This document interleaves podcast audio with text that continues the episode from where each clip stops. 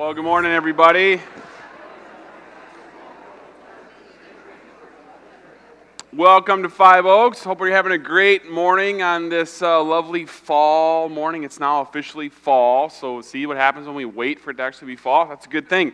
Uh, so my ro- my answer to the road trip question is: uh, Once upon a time, we were on a road trip, and uh, I am typically the pilot, and, and Jill is the navigator, and uh, and then she's also the police officer in the car for the kids behind us, and and uh, so we were driving down the road, and she was occupying them, and I was doing my job on the road. And I, and I decided that I would, you know, I was getting a little sleepy and wanted to pay attention, so I put some, some uh, earphones in to listen to a book on, on tape, which means that I'm now isolated from all of the chaos that's happening in the car. And she didn't even have to say anything. She just started, I just could feel, you know, like you, you feel someone staring at you. And then your eyes do this thing where you kind of look over, like, all of a sudden you're really insecure about something and you're trying to figure out what you should be insecure about.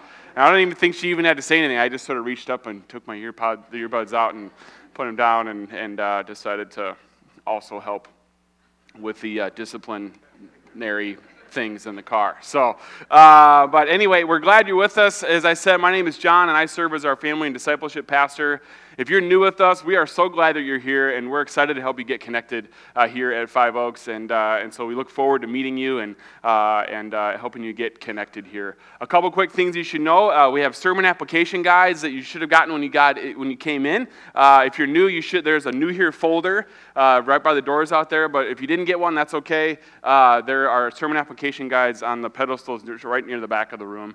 And there, there's a couple reasons that we use those. One is that it helps you follow along during the sermon. And uh, the second is that it helps you to take what we're going to learn in here today uh, out into the world with you for the rest of the week. And so there's some things in there that you can reflect on and, and some places to take some notes and also some questions that you can answer uh, as you go about your week. The thing that's not on there anymore that might be a little perplexing to you is our family discussion questions. And so you might be asking, well, don't you want us to discuss this as a family anymore?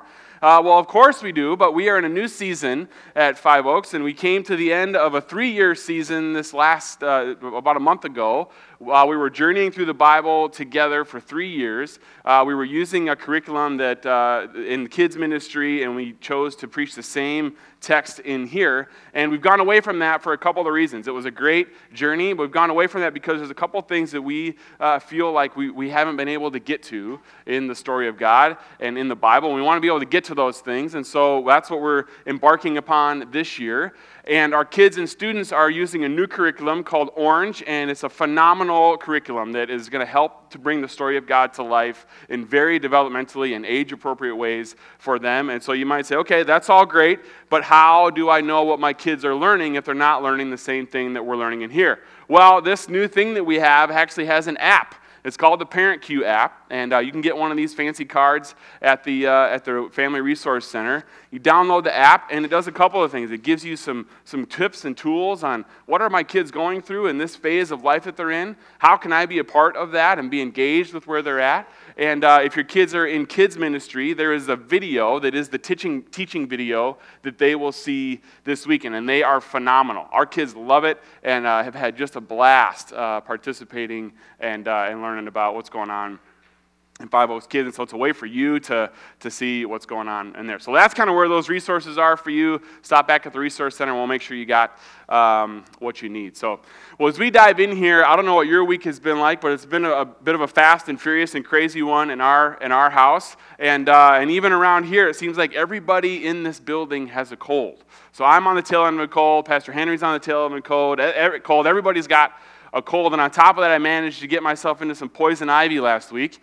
And so if I roll my sleeves up any further, you won't pay attention to the sermon. You're going to be like, gosh, that looks really itchy. That looks bad. So uh, I was talking to somebody about it, and they're like, What are you preaching on this weekend? And I said, Well, we're in the book of Esther. And uh, he said, Wow, sounds like you should be in the book of Job. I was like, That's a church joke. And, I don't, and I'm not even sure if it's a good one. But. Um, but anyway, wherever you are as you come into this weekend, let's just uh, pause our hearts for a moment and our minds, and let's invite God to be here with us as we have the opportunity to be inspired by His Word, uh, to take a step on our own faith and journey with Him, and just uh, center ourselves as we prepare uh, to listen. So let's pray together. Heavenly Father, we thank you for the truth and the power of your word. By your Holy Spirit, would you open our hearts to hear from you? Remind us that you are a faithful God, and that in you alone we find our refuge and our rest and our hope. God, we pray that we would be filled by you and that we might be strengthened to walk with you and be led by you everywhere we go. And so, as we um, take some time out of our weekend here to um, commune with each other and to hear from you. We pray that you would um, that you would comfort us to let us know that you know what's going on in our lives and in our families and in our world, um, and that you are here with us right now. Amen. So, have you ever been so focused on getting what you want that you're willing to do just about anything? I mean, maybe the thing that uh, it led you to manipulate someone close to you in, in your life, uh, or it led you to even lie or to cheat. Perhaps you've been on the other side of that, and you've been on the other side of someone who is willing to manipulate and lie and cheat to get what they want, and you've, you've, you've been the person that's been impacted by that. Maybe it was a promotion at work, or it was a test at school. Uh, and maybe again, on, on, the flip side of it, you saw someone at work uh, mess with some numbers or or do some things that were just not ethical, and uh, it led them to a promotion that they didn't deserve. Uh, maybe in school, you studied really hard for a test and you, and you did well, but one of your classmates cheated and did even better. Maybe there's a goal that you've been working toward, and, and it doesn't seem like you can get there without cheating or without taking advantage of someone that seems to be in your way. Well, typically, the lying and the cheating and the manipulating are not the ends, if you will, in and of themselves. They are the means to the end that we are seeking. And once we start down this path, it's a really slippery slope because it, it, it, ceases to become about this thing at the end and it, and it, and it starts to, to be about getting rid of the things that are in our way. And when those things happen to be people, it gets even uglier and it gets a lot like evil. We begin to think and reason in a way that identifies decisions and things and people merely as just some obstacles we have to get past to the thing that we seek. This weekend, we're going to look at the expression of, of selfishness and evil as it enters into the, to the book of Esther, into the story that we're reading in the book of Esther. And at first glance, it might seem like something that's kind of stuck in the history of humanity. That it happened, you know, in this historical account of what's happening uh, to, to God's people. And, and, but on further study, we'll discover that this, that this same evil exists in our culture today, in others around us today, and in ourselves today. This is a heavy chapter in the, in the book of Esther as we, as we see that, as we look at the, in the context of the story of God, we discover a God who is still there, even in the midst of the evil that's raging about. But it's a little bit gut wrenching as we consider how this type of evil still shows its face today. So, we are in the third chapter of Esther this weekend, and we're looking at an evil plot to destroy God's people. And the theme of this series that we've been in is called Finding Our Way Back to God. And it's a powerful theme that ought to grab all of us by our hearts. And the reason it ought to grab all of us by our hearts is because whether you consider yourself someone who's been on the journey with God for, for a long time, or you're someone who is relatively new to a relationship with God and your journey with Him, or perhaps you're someone that is still considering what a journey with God is going to look like wherever you are on your journey, there is this curiosity inside of all of us by the sheer nature that we're humans. There's this curiosity and desire to find our way back to our Creator, to make sense of the life that's before us, and to understand the story that we are a part of. And the book of Esther is a, is a really big part of that. The reason that the book of Esther is so powerful today is that it is the telling of God's people as they're in exile. And we might sit back and say, well, okay, well, what is that? That, that doesn't really have anything to do with today. We're not exiled. We, we, you know, we, that's something that happened to God's people back in the, the biblical times, and, uh, and we learned some things from it, sure, but that, what does that have to do with us? Well, we have to recognize that we are, we are God's people in exile. We're not in exile to a different country or, or something like that, we, but we are, we are not living in God's kingdom. We're living in the kingdom of this world, and by the sheer nature of that, we don't live in a culture that's surrounded by or led by a trajectory that it's in line with the story of God or with the way that God has created us to live. In fact, most of us, even as we call ourselves God's people, struggle day in and day out to be faithful to the things that God has held out to us. And it's important for us to also recognize that as we jump into this, this is not something that where we're going to start pointing our fingers at the culture.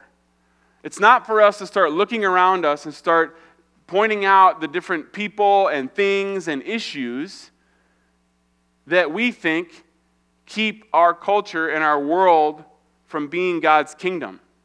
Listen carefully to that, that to that mental narrative. We start to be the ones that that start to identify people as the reason that we can't live in a culture that is more driven by God's way. And so we're making people a thing that's in the way. Well, even if there's people out there that, and we know that, that most of our culture is not driven by the, the way that God has, has held out for us to live, well, who are they created by? They're Created by God. They're God's creation, just like you and me. And we're going to look at, at some of this today as we look at this together. But God has sent us into His world as the carriers of His light and of His truth. And it is not for us to, to sit off in some corner of the world and wait for Jesus to come back and punish all the bad people. That is not a healthy or correct theology of the church but it is one that we oftentimes feel like maybe it should be. Because maybe life would feel a little bit easier if we could just sequester ourselves over here and not have to deal with some of the evil and the, and the bad uh, that, that, that's around us. But we'll see today that some of that is also in us. We are to be in the culture, but not of the culture. And that brings with it its own pain and its own struggle and its own suffering because the trajectory of our culture is not in line with the trajectory that God has held out for us. And so there's some, there's some things that we're going to experience in this life, and most of us have, have experienced some of that. That just things don't feel the way they ought to feel or the way that we think they ought to feel. And we wonder how, how, is, this, how is this ever going to come to fruition, especially when it seems like sometimes God is pretty absent or silent so, as we look at the story of Esther, we're going to see some of these realities jump off the page at us. And uh, in this particular chapter, uh, we're, we're looking at just pure evil. And so, turn to chapter 3 in the book of Esther. If you want to use one of the Bibles in the seat in front of you, it's going to be on page 494. And uh, it's Esther chapter 3, and we're starting in verse 6. And it starts like this. Yet, having learned who Mordecai's people were, he scorned the idea of killing only Mordecai. Instead, Haman looked for a way to destroy all of Mordecai's people, the Jews, throughout the whole kingdom of Xerxes. In the twelfth year of King Xerxes, in the first month, the month of Nisan, they cast the pur, that is the lot, in the presence of Haman to select a day and month, and the lot fell on the twelfth month, the month of Adar. Then Haman said to King Xerxes, there's a certain people dispersed and scattered among the peoples in all of the provinces of your kingdom whose customs are different from those of all the other people who do not obey the king's laws. It is not in the king's best interest to tolerate them. If it pleases the king, let a decree be issued to destroy them. And I will put 10,000 talents of silver into the royal treasury for the men who carry out this business. So the king took his signet ring from his finger and gave it to Haman, son of Hammedatha, the Agagite the enemy of the Jews. Keep the money, said king, the king said to Haman, and do with the people as you please. Then on the thirteenth day of the first month, the royal secretaries were, secretaries were summoned. They wrote out in the script of each province and in the language of each people all Haman's orders to the king's satraps, the governors of the various provinces, and the nobles of the various peoples.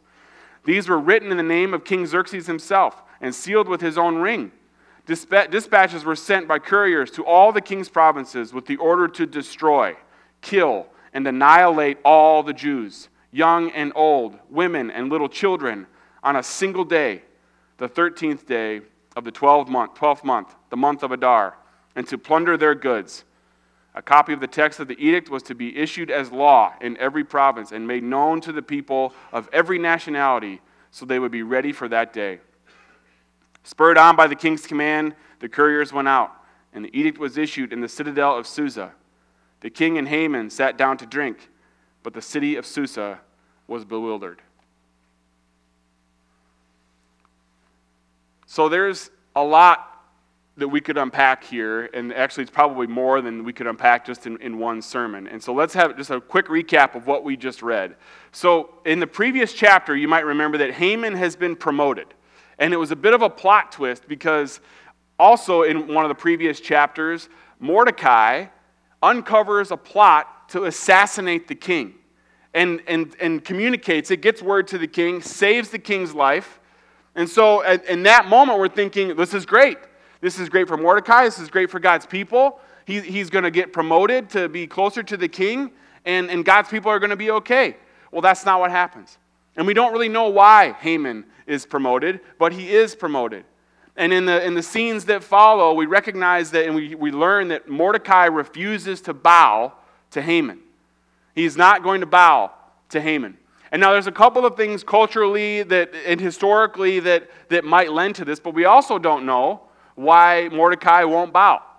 We, we recognize there's a couple of clues in the text that tell us that there's probably something historically going on here that Mordecai's people and Haman's people are enemies. And so it might just be that Mordecai's burning with a little bit of frustration that he's trying to save his people and he's trying to, to help them exist in exile. And he saves the king's life and thinks he's going to maybe get himself a higher rank so he can keep you know, helping God's people in exile. Uh, and that doesn't happen. Or maybe it's, it's generations gone by. And this hatred between the two cultures is just something that Mordecai just can't bring himself to bow down to Haman. We don't really know what it is. We can just kind of conjecture what is going on. But at any rate, Haman is enraged by this. And he seeks to not only kill Mordecai, but to kill Mordecai's people. Those would be God's people. And there are three evils that we're going to look at that, that come to light in Haman in, in this chapter. And uh, the, the first two are pretty obvious. And the third is a little bit more subtle because it's not found directly in the text, but it's found in our own hearts. So we're going to focus on, on Haman here. And the, the first evil that we experience in exile is the evil that exists in a culture that's living contrary to God's kingdom. Evil in our culture. We experience evil in our culture in many ways. And I want to go back to where we started a few minutes ago that this is not an exercise in pointing out who it is that we think is evil and who it is that we think is bad and who it is that we think is to blame for our culture not being more in line with God's kingdom. That's not what this is about. We have to manage our expectations for what we think we should expect living in a culture that is not driven by God's kingdom. And so when we, when we look at it through that filter, we ought not be surprised by some of the things that, that we see. But it also means that we don't just sit idly by while, while evil and atrocities rage around us. As people who follow Christ and seek to live out the truths that God holds out to us, we can often feel immense pressure to either change our beliefs or simply just disappear. We all feel this type of pressure the pressure to change our beliefs or just to just disappear from the conversation entirely. That's precisely what it feels like to live in exile, to feel the pressure of assimilation and at times a growing distance from our God. That is the reality of life in exile. This pressure of assimilation and this distance from God. It's one of the things that's so unique about the book of Esther is that what's happening there feels a lot like our lives at times because God is not mentioned in the story of Esther. He doesn't have a role. And there are seasons, long seasons sometimes in our lives, where we don't have a, a feeling that God is even present. And we don't have a physical manifestation of God. We have His Spirit living in our hearts, but it's not as tangible as some of the evils that we see raging around us. And that's what we see here in the book of Esther. As followers of Christ, we should be troubled by, and we are troubled by, the trajectory of our culture. And there are probably certain issues that come to your mind as you begin to think about where some of this is rooted. We have to have the wisdom to differentiate between the cultural characters who are creating the lies and those who are caught in them. What I mean by this is that as carriers of God's light, we, we could just cast judgment on, on those who actually need God's love and spirit the most. And so we're just going to blanket the culture around us with judgment and shame and blame. We're going to miss the fact that not everyone is a Haman. Some of them are King Xerxes and the other people caught up in this terrible plot. And we're going to dive into that a little bit further here.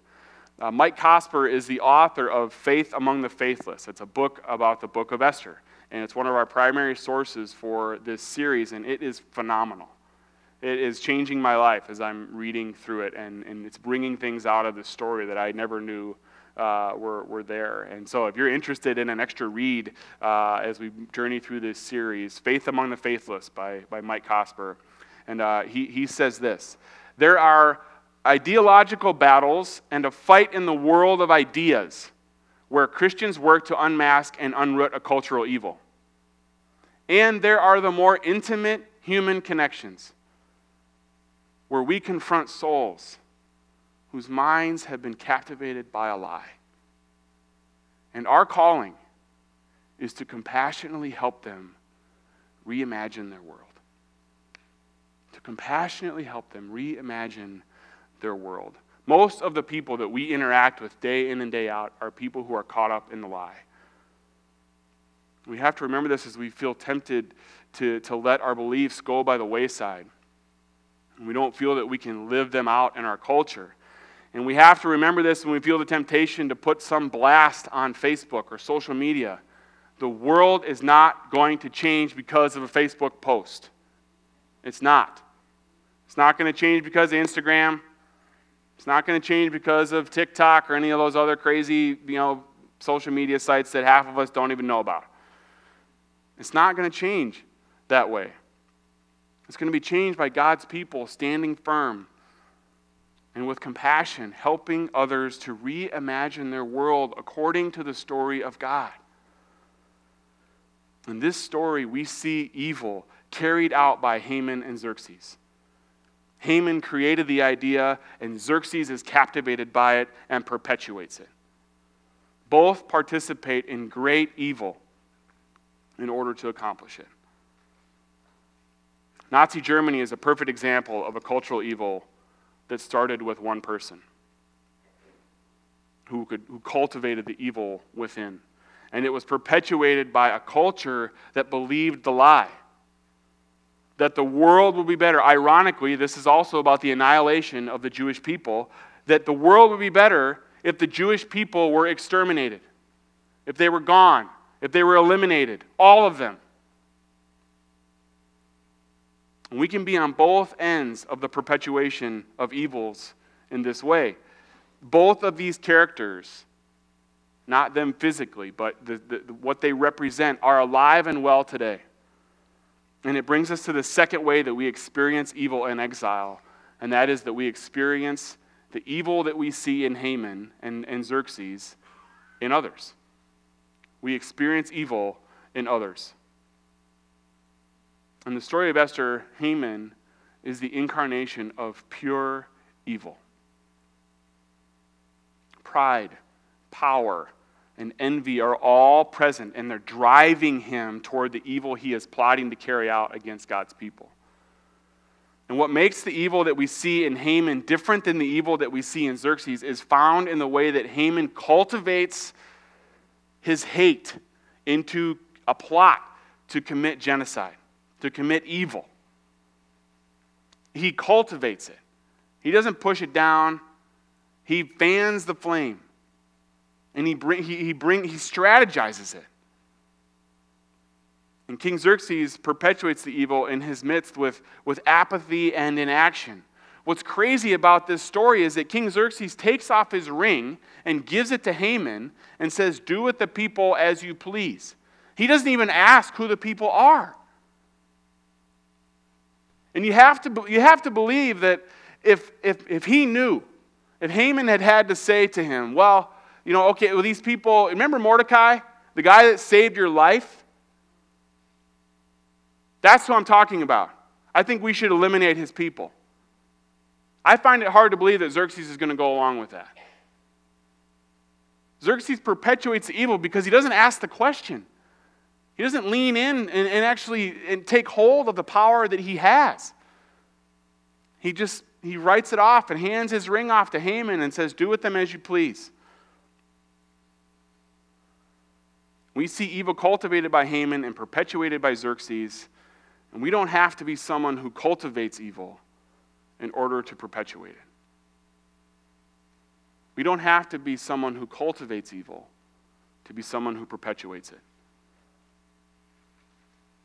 In the movie The Boy in the Striped Pajamas, which is a fantastic and just gut wrenching, tragic movie, I would recommend you watching it with your probably middle and high school students, a little younger than that, and it is a little. It, it involves some intense conversation and explanation. Uh, so watch it first as the parents before you just watch it together. But um, we watch as two young boys meet on opposite sides of a mysterious fence. One of them is wearing striped pajamas, as this boy points out. And we discover that one of the boys, the one on the right, is in a Nazi controlled Jewish concentration camp.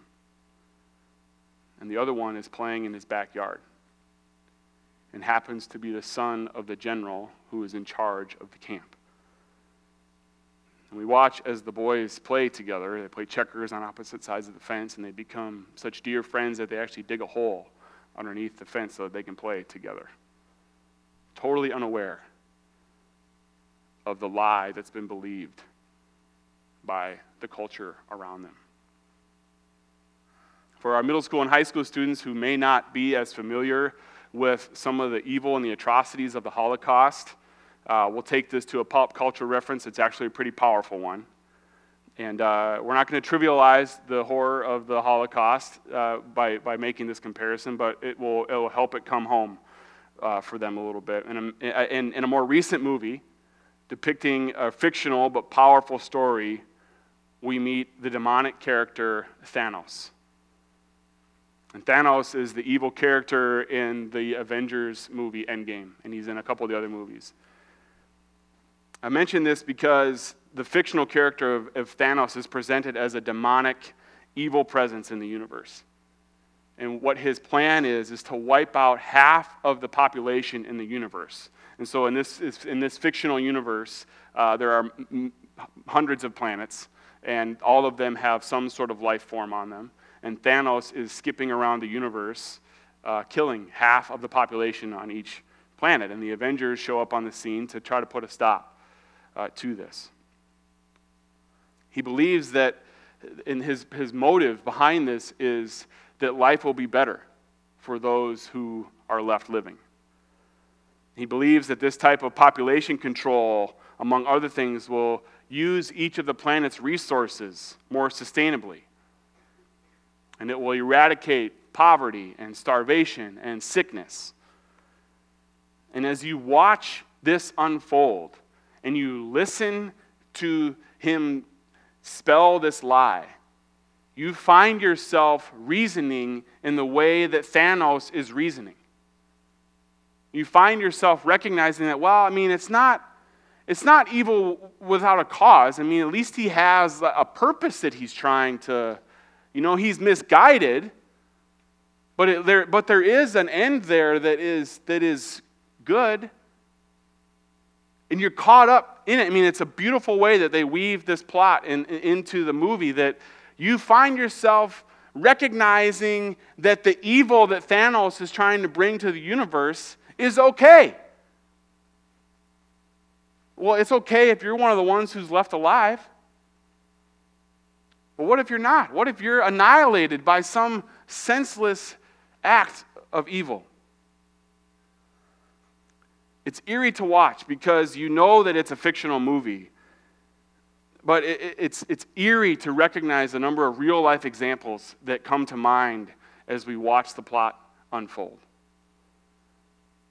Left unchecked, the evil that we see and experience in exile creeps into our own hearts as a mode of operation, rooted in what is around us, rather than by the truth of God that is within us. And this leads us to the third way that we experience evil in our culture. This is one that is not directly in the passage, but the evil that's in Haman, we recognize is also in us and we experience it in ourselves. Left unchecked, the evil that we see and experience in exile creeps into our hearts as a mode of operation, rooted in what is around us, rather than by the truth of God that is within us. we might sit back and say, compared to the people around me, I'm good. Like you should see some of the people that I work with. No, not you, not, not you, me, you. Yeah, that'd be a great sermon. People would listen to that, wouldn't they? Uh, we can look around and say, compared to the people that I see around me, I'm good. But that's not how it works. That line of thinking is like rearranging the patio furniture on the Titanic. That ship is going down to the bottom of the ocean, and it doesn't matter what it looks like before it happens. And if we start to compare ourselves to the world around us, that's the mode of operation that's driven by the world, not by the truth that, that, we, that we have in our hearts from God. So, Pastor John, are you calling me evil?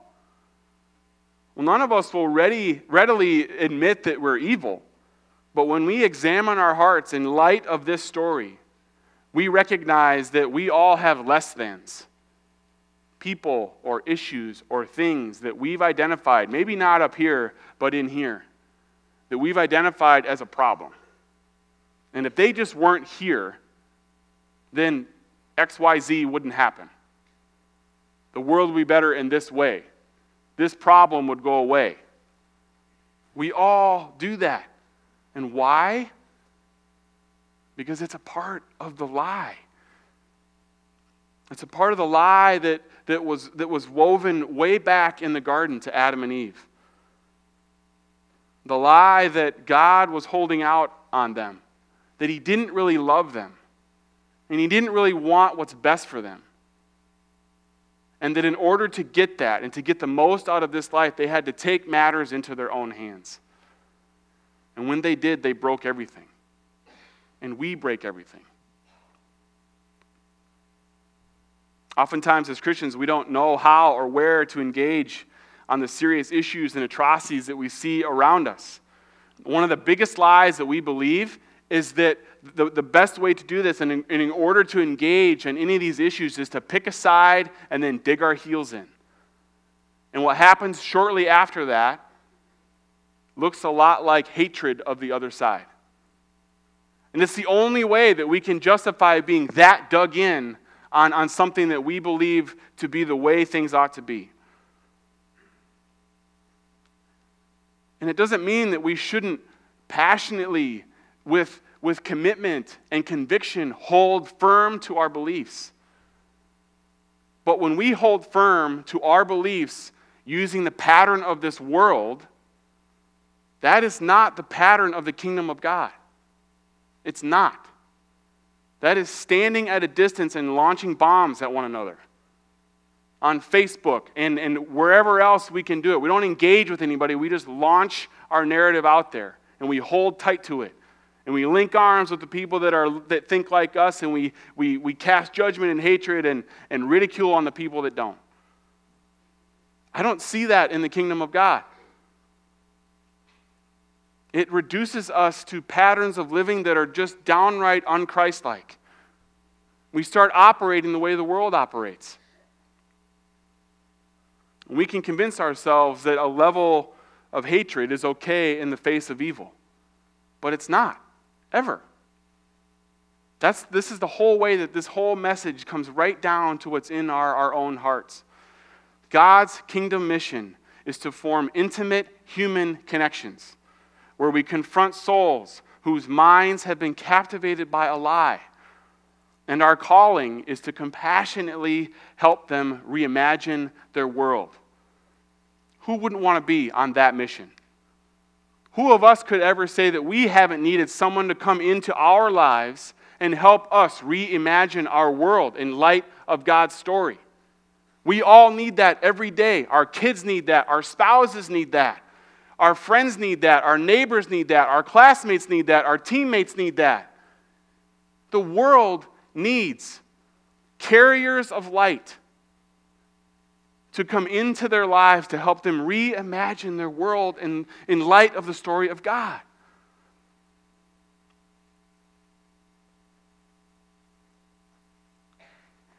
We are sufferers, we are saints, and we are sinners. But if we stay put in any of these three places, we're limited by their end. If we are only sufferers in exile, we become victims. If we're only saints, we become Pharisees. If we're only sinners, we end up hating ourselves. If we're only sufferers, we become victims. If we're only saints, we become Pharisees. And if we're only sinners, we end up hating ourselves. We are all three. We are sufferers and we are saints. And we are sinners, separated from God by our attempt to disobey and take life into our own hands. One of the things that I most loved and hated about the Avengers Endgame movie is that so many times throughout the movie, you can't figure out how the good guys are going to win. There are multiple times when, even as you step back from the story and just think about how did they put this plot together, there's no way. They're, they're really, they are, there is no way that they're going to win.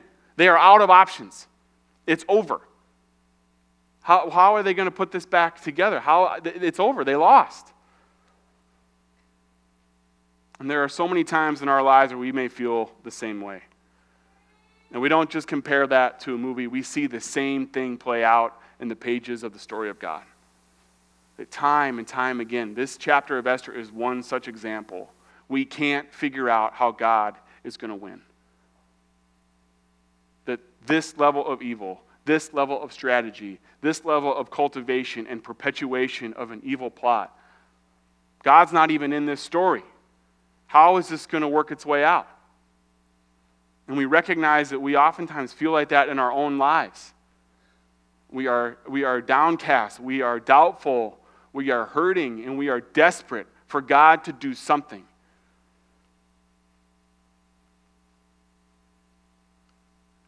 We feel like we as God's people could be wiped out. Exactly like what we think is going to happen in this story. Except that that's not what's going to happen in the story and in our story. Because that's not the way God's story goes. God wins, and his kingdom wins, and his followers win. And these events in Esther are in here to, to remind us of that, that even in the face of cultivated evil, God's people prevail because of God and because of God working through them. God doesn't show up in the book of Esther. There are other events that are going to continue to unfold in the way that God's people are going to bring about the salvation and the, the rescue of, of God's people.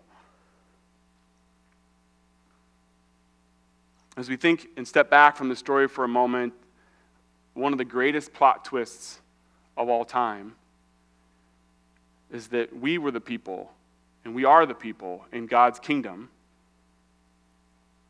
who are not living according to the rules that God's, God has laid out for us. And by rule, I mean relationship and faith. God started with relationship and faith. Long before there was a law, there was relationship and faith. God starts there and He calls us to that, and we, we are outside of that. And God could have done what King Xerxes does. He could have wiped his hands of us and sent out an edict for our destruction. But he doesn't. Instead, he comes after us to rescue us. He comes after us to, to help us to reimagine our world. Let's pray together. God, you, you, you tell us that you are with us and that you know what we're experiencing and what we're going through. And God, the story of the events in Esther remind us that you are there even when it seems like you're not. And God, you, you have a story that you've invited us into. And we get to walk with you and not only discover who we are and who we were made to be, but we get to become carriers of your light. We get to go into the lives of those around us, into the world around us, and help it reimagine their world and the world in light of your creation, in light of your love, in light of, of your salvation. So, God, would you help us to do that? Help our faith to explode out of our chest this morning as we are refreshed by the truth of who you are and what that means for who we are. Amen. So, how does this story in the book of Esther help us find our way back to God? Well, to feel distant from God in exile is normal. To accept that distance and lose our faith is not imminent. It helps us find our way back to God because we recognize that the God who created us is not, is not going to let us be destroyed. He's called us back and He's reconciled us to Himself. And that's what's so amazing about what we get to do in this next part of our service. We get to respond to what we've heard today, and we get to respond to the things that are in our hearts that are coming back to the surface as we remember who we are and whose we are. And one of the ways that we do that is through communion. We remember that this isn't just good behavior. This is God's rescue of us. And so when we receive communion, we remember that, that Christ died and defeated death so that we wouldn't have to. And that's what communion is all about. And, and so if you're a follower of Christ, we invite you to come and remember how you get to be a follower of Christ by receiving communion and remembering his sacrifice for you. Uh, today we have communion being served by some of our, our small group leaders. And, a quick note the bread up here is not gluten free, the bread in the back is. Uh, and so as we move into this response time, I invite you to come and be reminded, celebrate, and receive what God has done for you. We have these candle stations that are, that are really they're prayer stations off to each side here, and, and we invite you to light a candle for someone in your life who's far from God. Light a candle for someone in your life whose, whose life needs reimagining. Who, they need help reimagining the world in light of the story of God. We have a prayer kneeler in the back corner over there, and you can pray uh, by yourself back there, and we'll have someone from our prayer team in this back corner to pray with you as well. And so respond and celebrate and remember.